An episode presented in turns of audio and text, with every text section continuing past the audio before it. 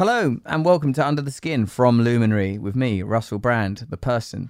This week I spoke to Dr. Anna Lembke. She's amazing, an American psychiatrist, chief of the Stanford Addiction Medicine Dual Diagnosis Clinic at Stanford University. But why take my word for it? I mean, she was amazing on addiction, wasn't she, Jenny? Yes, yes, yes. God. How many? You work in audio, right? Um, so far away from me. So far away from me.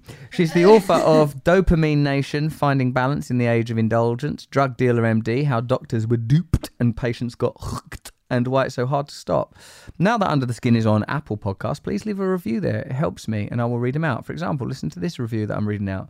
Russell, your podcasts are so good. How is it that you come up with all these good questions and you really give your guests time to speak? If there was one thing I'd point out as a problem, it's that woman you have working with you. Did you look at my questions? Um, No, you didn't. Where is it? What Today? question? No, for for the other guy. Oh no, yeah, I was busy.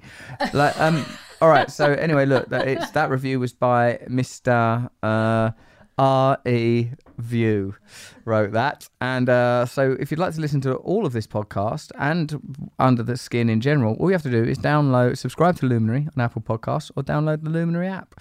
Also, I have a meditation podcast called Above the Noise on Luminary too. They're all getting nominated for awards, all of them. Yeah, One for best host, and I'm presuming they mean me, not you, it could be me.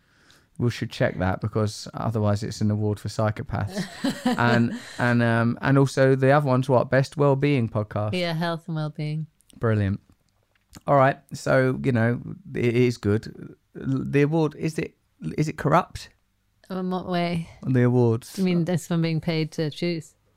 yeah. How do you Do you, get, why, do you how want do you get nominated? Do you want to corrupt it? Maybe I should step out like Tyson Fury. I loved it when Tyson Fury just went, "I don't want Sports Personality of the Year." Do you remember that? He was You nominated. kind for of sports... did that with your GQ award. Oh yeah, I just gave it. I just went, "This is meaningless." Yeah. I'm pretty cool, really.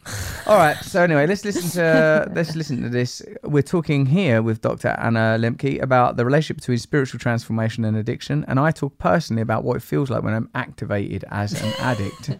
what are you laughing for? Sorry, just the start of the sentence is funny. I talk personally. About being activated. Well, I'm glad you amused you, Jen, with my That's mental good. You're a comedian. You should be in prison. Trying to achieve equality with the annihilation of category is not a successful route. Yes, that's, that, that's exactly right. We're in this era where it turns out we were never the boss. doesn't look like an ideology. What's beneath the surface of people we admire, of the ideas that define our time, the history we are told? Welcome to Russell Brand. Under the Skin. So look, two, there was two significant parts in that monologue. The first bit was about sort of spirituality as a solution that could bypass and influence those biochemical factors that you described. And the second part of it is is why do you think that the influence of a heightened state, even if it's naturally derived, like through performance and the sort of co um, the accompanying adrenaline, etc., would elicit that kind of response in me, just as one Yeah. individual? Great, great. So a, a lot there to unpack. Let me uh, give it uh, my best try.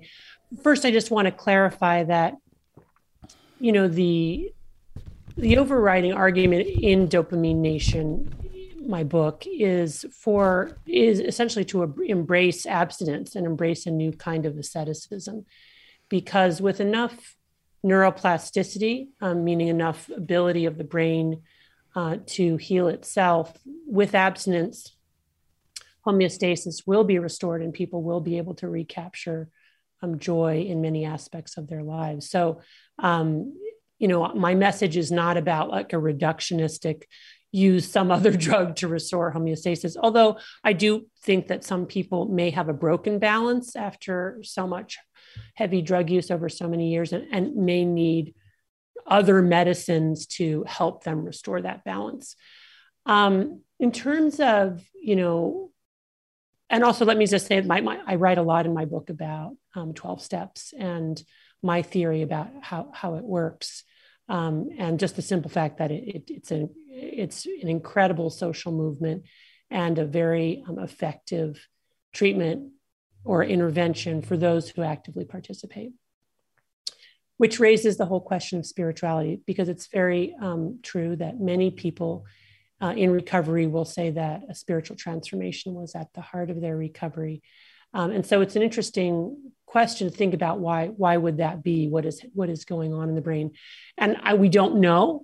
Um, and you know the, the science is there there just on spirituality and the cognition of spirituality and what's happening in the brain um, um, when people walk a spiritual pathway is is really exciting but also really new. But what i can tell you is that that lower brain region where you know we're visualizing that metaphorical pleasure pain balance and by the way, that's one of the phylogenetically oldest parts of our brain. It's been conserved over millions of years of evolution, essentially unchanged. It's identical in humans as it is in you know the nematode, a primitive worm. Um, so it's a very conserved primitive part of our brain that hasn't changed. And then through evolution, we've superimposed on that part of the, our brain our big, great big frontal lobes, you know, our gray matter region. And one of the things that um, that science has shown in recent decades is that the prefrontal cortex, which is the gray matter part of our brain right, right behind our foreheads, is essential for things like delaying gratification, storytelling, future planning, considering uh, future consequences, um, and may well be involved in, in, the, in the, the the process of having a spiritual experience. And that it's the prefrontal cortex communicating with those lower brainstem regions, including the reward uh, pathways, that keeping that communication um, healthy and robust is essential to basically a healthy brain and a non addicted brain. And that what happens in the process of, of addiction is very likely that those prefrontal regions stop communicating with the lower uh, brainstem reward pathway. So essentially, your pleasure pain balance starts to take over. You're no longer able to accurately assess impact and future consequences. Um, and you're just being driven by your your limbic brain by by your by your reward pathway and one of the things that happens in, in recovery and also with the spiritual transformation is that we're probably strengthening and renewing communication between the prefrontal cortex and those lower reward pathways so that we can better assess and evaluate the impact consequences meaning of um, you know pleasure and pain and, and what it's doing to us and to our lives.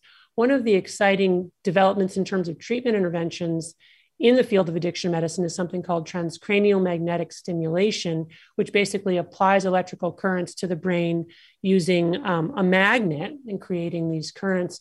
And the way in which people are looking at that intervention uh, for the treatment of addiction is to increase um, activation or wake up essentially the prefrontal cortex and the frontal lobe areas and kind of calm down uh, the reward pathway or lower brainstem areas. In order to bring these two back into balance, one way to think about it is that our, if you imagine the brain is a car, then our prefrontal cortex is the brakes, and our reward pathway is the accelerator. Accelerator, and so addiction is some kind of dysfunction either of the brakes or of the accelerator. Um, and so we need interventions that can bring those back into balance participation in Alcoholics Anonymous and other 12 steps is one way to do that. Probably by working the steps and the spiritual transformation, you enhance prefrontal um, lobe function and quiet down the limbic brain and get those two areas communicating better with each other. That was cool. What about the bit about um, the sort of heightened states from performance? Ah, and- uh, yeah. So very good. Thank you. So I was. This is uh, interesting that you mentioned that because I was just talking yesterday with um, and a, a gold medal winning Olympic athlete who described something extremely similar. Um, in her experience, she would have these almost ecstatic experiences when she was getting ready to race.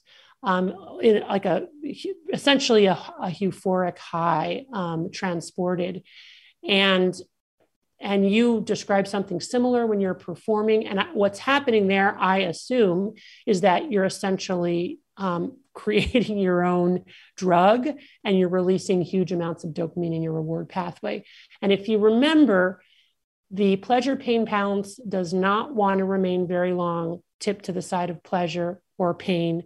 The brain will work very hard to restore homeostasis. There are good evolutionary reasons why that would be, which I'm happy to talk about. But essentially, when you're in that ecstatic state, whether it's generated by performance or, you know, in this person's case, um, you know, racing in the Olympics, you have a surge of dopamine, and your brain is going to correct for that by immediately downregulating your own dopamine, your own dopamine receptors. So remember, the brain restores homeostasis not just by going from deviation to level, but by tipping an equal and opposite amount to the side of pain. That is the price that you have to pay for any pleasure. So essentially, you come home and you literally have a come down, just like you would from a drug. That generates anxiety, irritability, insomnia, depression, and intrusive, anxious thoughts about will I be ever to, ever able to repeat that amazing accomplishment? You know, these kinds of negative ruminations which come with with these kinds of successes or peak experiences. And whenever we're in this state, naturally we crave. We crave, we don't want to be in this state, we want to get out of it. And so now, oh, well, what can I do to get out of it? Right? I can do some pornography. Um, I can, you know, use another drug. We know about cross addictions, anything to get me out of this state. Of course, the secret is to tolerate it, to either tolerate it until the gremlins hop off and you can naturally re- restore homeostasis, or to avoid the strong deviations in the first place, to not do those things that get you, you know, so jacked up that you have the come down. Now, that's not what I'm prescribing as a, as a philosophical approach to life necessarily for everybody. Um, frankly, that kind of works for me. I like to stay right around homeostasis. I don't want to be here and I don't want to be here. And if I go here, I know there's a price to pay. Um, but for other people, that, that's worth the price. The trick is that they have to figure out when they have the come down how to just tolerate it um, and not then engage in other maladaptive coping behaviors. Cool. Uh, this is here are some questions. If you're enjoying this conversation, please join me over at Luminary on Apple Podcasts for the rest of our discussion and for all the latest episodes of Under the Skin.